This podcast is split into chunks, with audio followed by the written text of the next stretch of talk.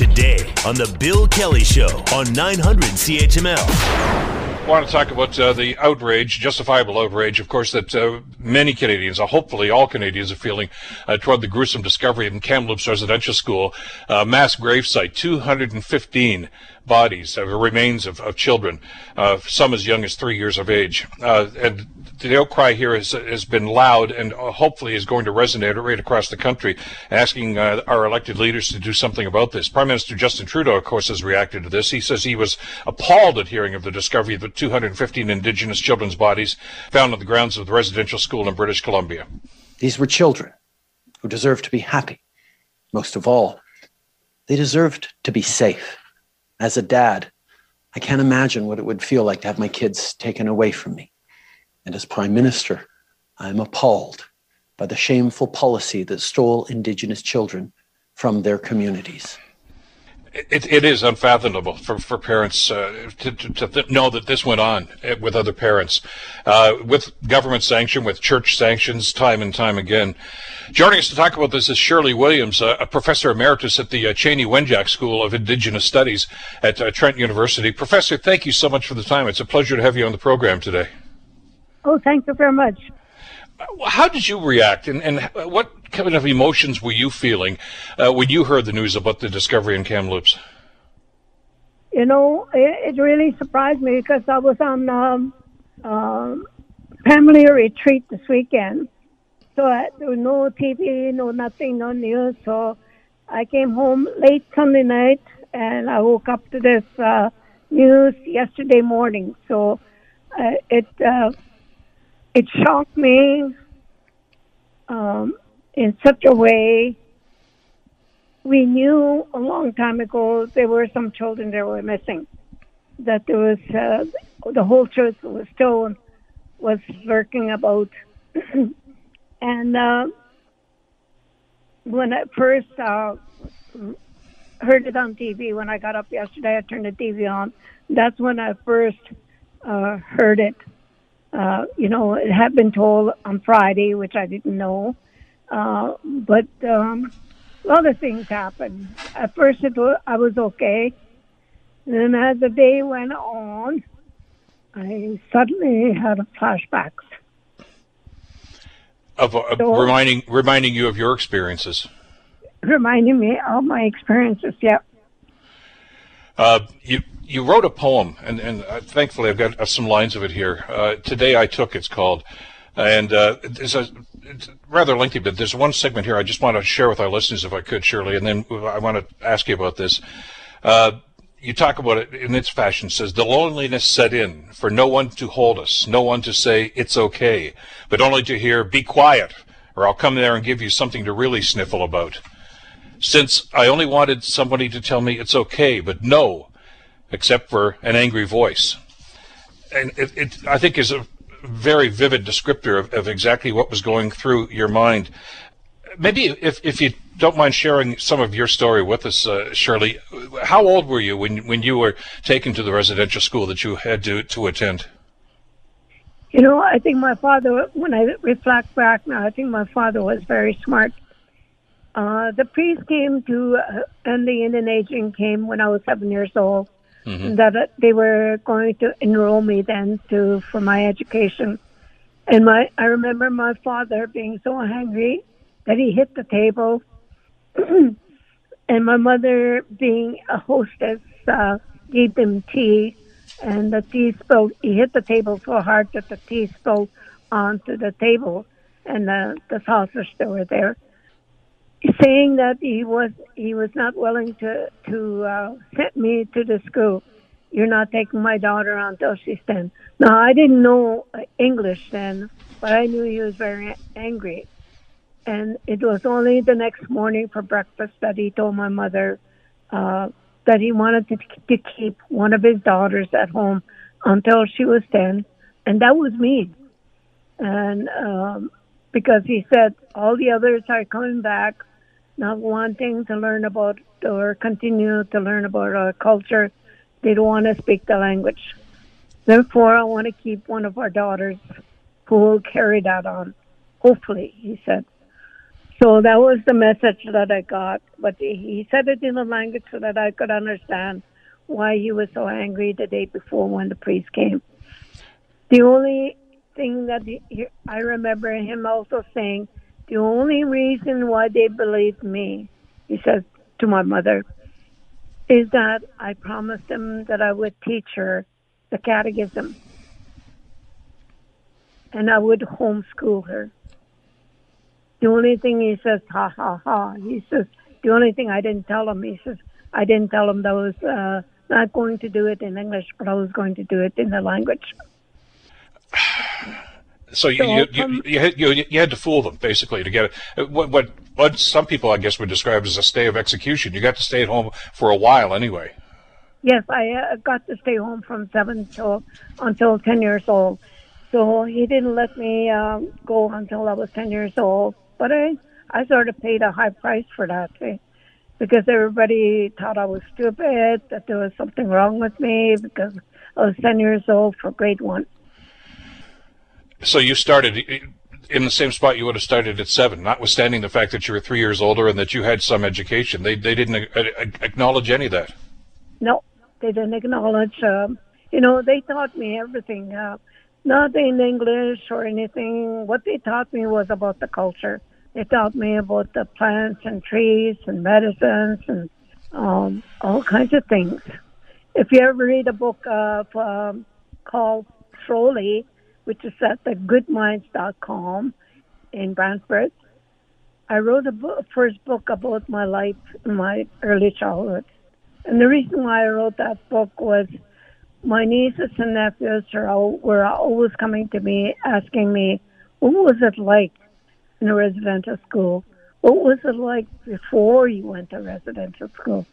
So I wrote that story. It's before entering the um, the uh, residential school. Right now, I'm on chapter nine for the duration of uh, going to residential school. Were you scared when you went there? Well, yes, I was scared because I was alone, but uh, my sisters already prepared me as to what I would encounter and what they were going to do. Yeah we've heard so many stories, uh, Shirley, uh, and I know you can relate to them in the, in the book uh, that of the treatment of of the way that that you as as a well, I hate even a student because you were basically there to be indoctrinated uh, into North American society. I mean, they didn't want you to know your culture, they didn't want you to know your language, they wanted you uh, to to be an advocate for their faith and for their language, et cetera, et cetera. It, it, it had to be extremely intimidating and, and frightening for you on a daily basis. Oh yeah, you know, for a long time after I came out, I was wondering. Um, I had to. Uh, I was always listening to somebody who would be walking behind me, or um, just paying attention to different things. And I was always listening to the bell. Um, when I went, when I finished, when I got out, when I was 16, which is I call liberation, I had told my parents that I would help them. I didn't want to go back to the school because not because of education, it was because of the treatment. So when I um, was staying at home, I said I would help my mother. So the first day that I stayed home, uh, my mother was working and she was doing her craft work and sewing. Uh, craft work as she sold um, at the store so that she could get money so we could buy food. And, uh, you know, she was expecting me to help but I didn't know um, why. I sat beside her, just watching her, and all of a sudden she said, Shirley, he says, why are you sitting here? And I thought, yeah, why am I sitting here? And he says, you know, Shirley, he said, she said, there are so many things that we can do as women enough daylight in a day for us women to do all of the things that we need to do. He says, just look around. And that's all she said. She didn't get mad because I was sitting there and not doing anything. So I sat there looking around. I thought, oh yeah, I could wash floor. I could cook water, um, you know, to wash dishes. I could haul water, to do clothes and things like that. I began to think ahead of time what I could do, but I wasn't moving. And it took me three nights to evaluate why I was sitting there not doing anything.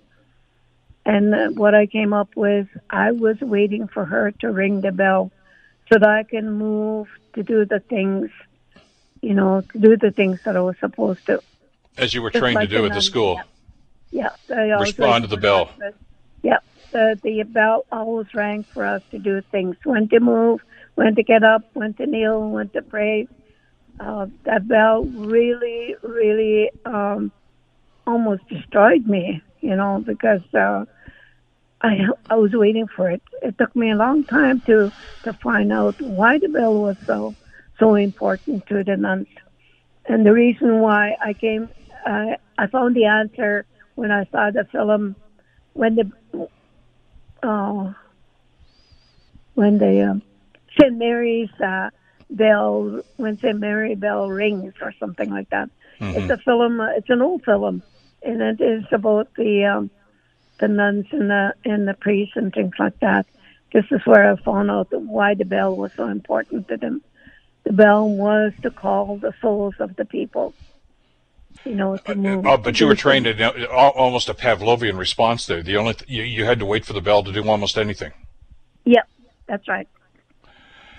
How do you how do you deal with that now? And, and, and especially in light of what we just heard about Kamloops, I mean, uh, the 215, the remains of 215 small children.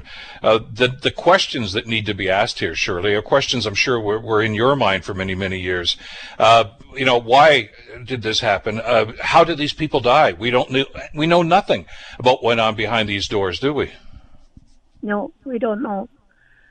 Um, probably from sickness or, uh, you know, there was a Spanish flu that went in uh, hmm That's right. early 1900, and, and um, you know, the, some kids were punished, uh, you know, severely punished, and they probably died. That's what I'm thinking. I don't know how.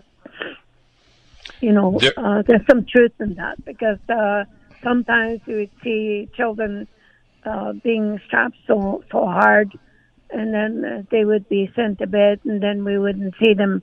Uh, we would be off to school when the bell would ring, and then we'd leave that uh, that child in the or a girl, and we wouldn't see that girl again.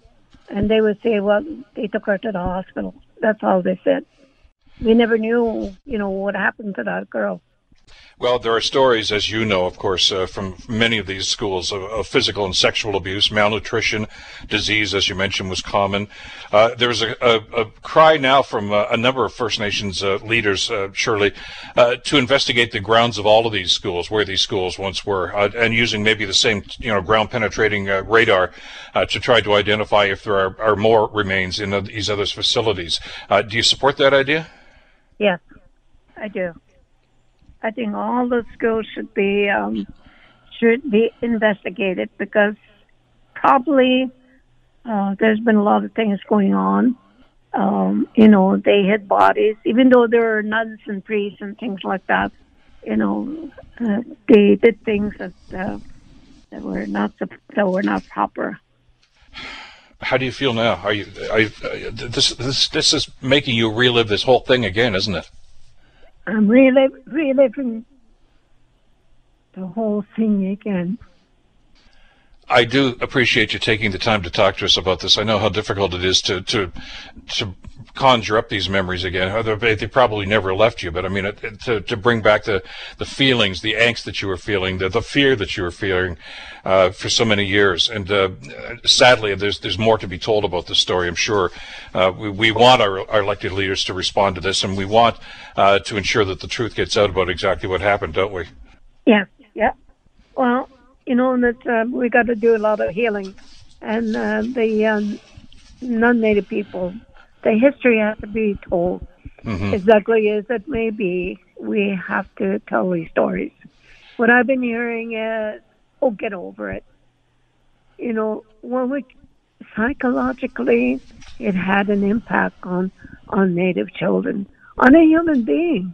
It could be any kind of human being you know, it, it doesn't leave uh, a person until there is healing or some kind of uh, restitution to make that person uh, become whole again.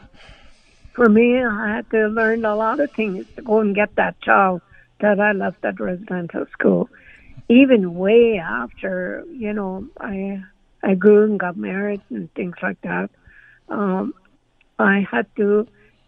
I knew no one was coming to rescue me or to restore me, and I had to. I had to do that myself. I went back to school, but I didn't know why I went back to school. And that was for me to take, um, to study myself, you know, why I was feeling Mhm. so bad, why I was uh, being called squaw, you know, good for nothing, just good for one thing. You know, why is that? So um, I went back to school and I took psychology to try and learn about the residential schools and the asylums and institutions. So uh, the psychology really helped me to understand the, why why I was feeling like that. Surely, we're- what I had to do. We're just about out of time here. I thank you so very much for this, uh, and thank you for spending some time and explaining to us. I think, as you mentioned, the healing is so important here, but the healing can't begin until the truth comes out, and we have to make sure that that does. Uh, please take care of yourself, and uh, thank you again for this. It was a pleasure having you on the program. Okay, thank you very much. That's uh, Professor Shirley Williams, of course, emeritus professor at the uh, Chanie Wenjack School of Indigenous Studies at Trent University, and also a survivor of a residential school scenario. Nightmare, I guess, is maybe more to the case. The Bill Kelly Show, weekdays from 9 to noon on 900 CHML.